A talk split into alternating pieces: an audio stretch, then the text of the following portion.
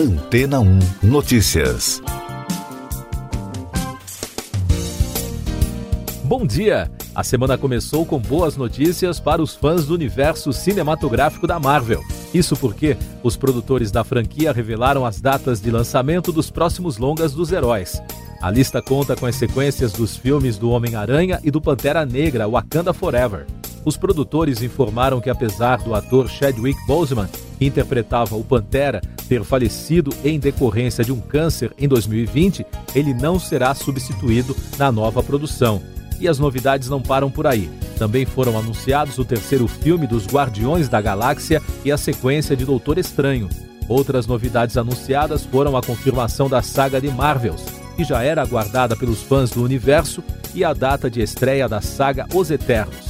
Em meio à pandemia, a Disney, atual dona da Marvel, foi obrigada a adiar a produção e o lançamento de longas como Viúva Negra e Shang-Chi, o primeiro super-herói asiático do estúdio. As outras produções foram lançadas no Disney Plus. As séries WandaVision e Falcão e o Soldado Invernal fazem sucesso entre os assinantes do canal. E daqui a pouco você vai ouvir no podcast Antena 1 Notícias.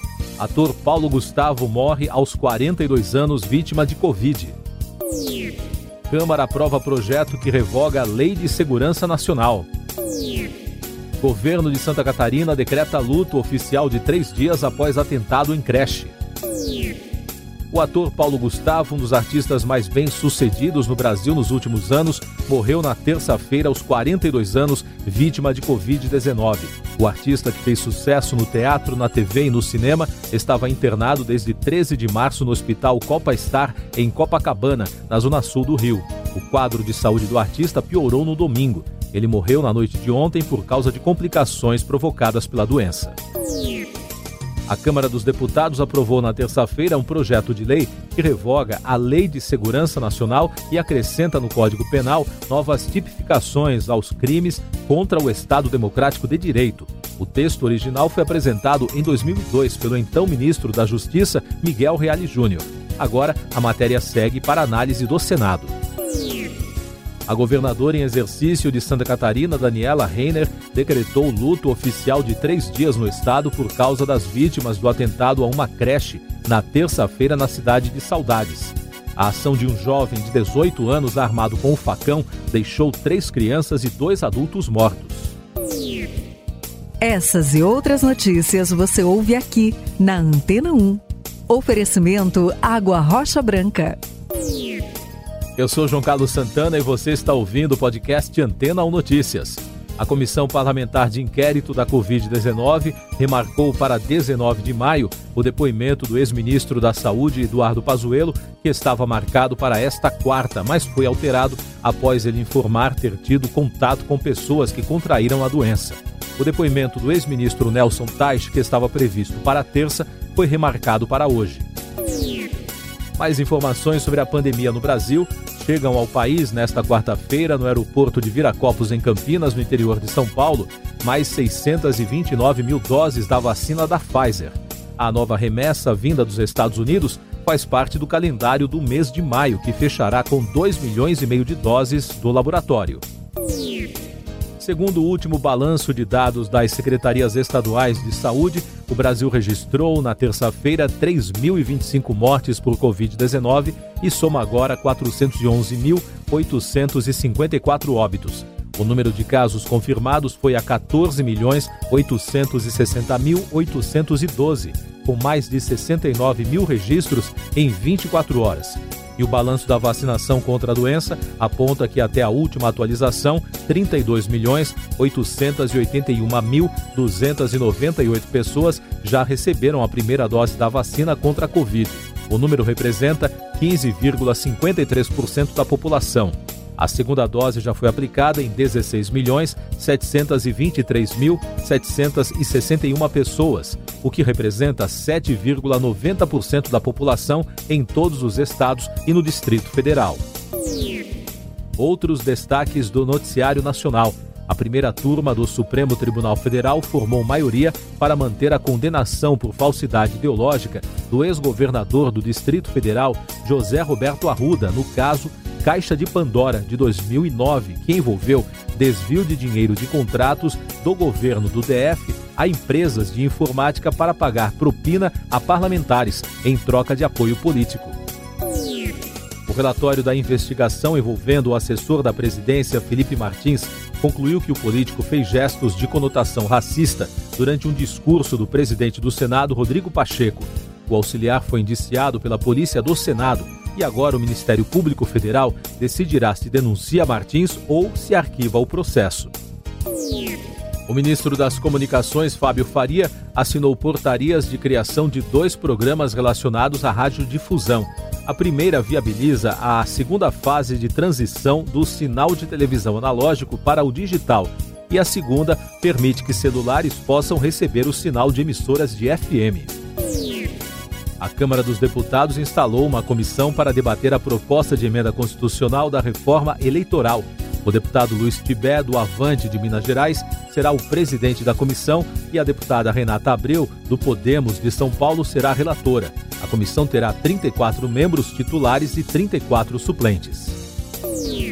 As notícias do mundo. Os ministros das Relações Exteriores das sete democracias mais ricas do mundo começaram a analisar na terça-feira em Londres soluções conjuntas para o que consideram ameaças mundiais, como a China, as situações na Rússia, em Mianmar e na Síria.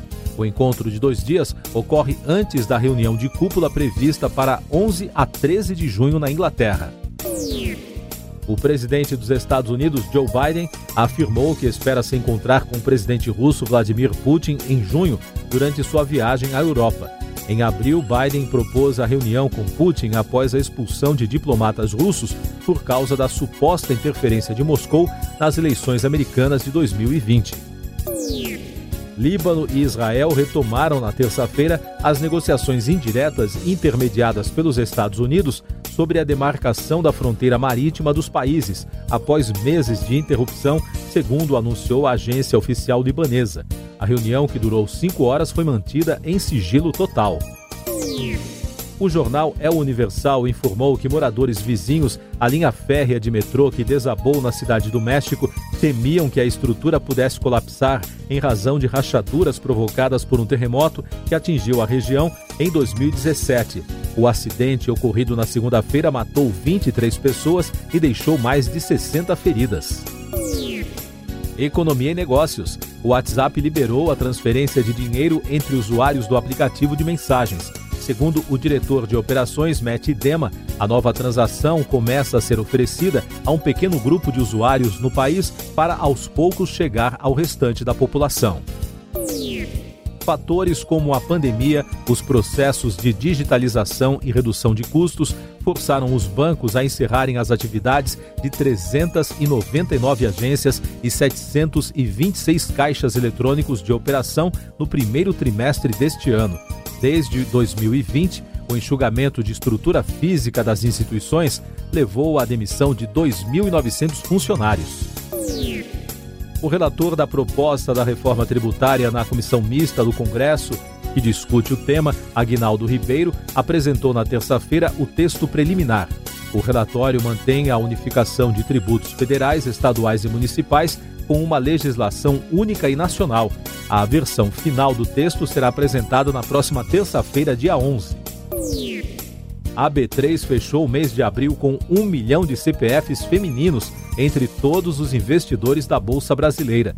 Desde 2011, o aumento de mulheres investidoras foi de 590%. Na terça-feira, o Ibovespa terminou o dia em queda de 1,26%. Já o dólar subiu 0,22% a R$ 5,431 na venda. Tecnologia e meio ambiente. A Razer, uma das maiores fabricantes globais de acessórios e dispositivos gamer, anunciou a criação de um fundo de investimento de 50 milhões de dólares voltado para startups de sustentabilidade. O Razer Green Fund faz parte de iniciativas estratégicas da empresa para os próximos 10 anos, com foco no meio ambiente. Música Billie Eilish, Post Malone, A$AP Rock Megan Thee Stallion e J Balvin estão confirmados como atrações do The Governor's Ball 2021 em Nova York. O festival, que normalmente ocorre no final da primavera, está agendado para setembro. A expectativa é que a vacinação generalizada permita apresentações ao vivo em todo o evento. Último destaque do podcast Antena ou Notícias, edição desta quarta-feira, 5 de maio. Uma dose das vacinas da AstraZeneca e da Pfizer tem eficácia de 86,6% na prevenção de infecções da Covid entre pessoas de 60 anos ou mais. A vacina da Pfizer BioNTech foi 89,7% eficaz na prevenção da infecção, pelo menos duas semanas após a administração da primeira dose, enquanto a vacina da AstraZeneca teve eficácia de 86%. Siga nossos podcasts em antena1.com.br.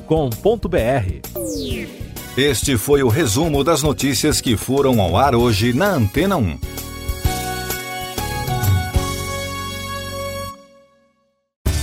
Depois de tanto conteúdo legal, que tal se hidratar com água rocha branca? O consumo regular de água durante o dia traz benefícios para a saúde, como, por exemplo, manter a pele bonita e hidratada. Rocha Branca, da fonte direto para sua casa.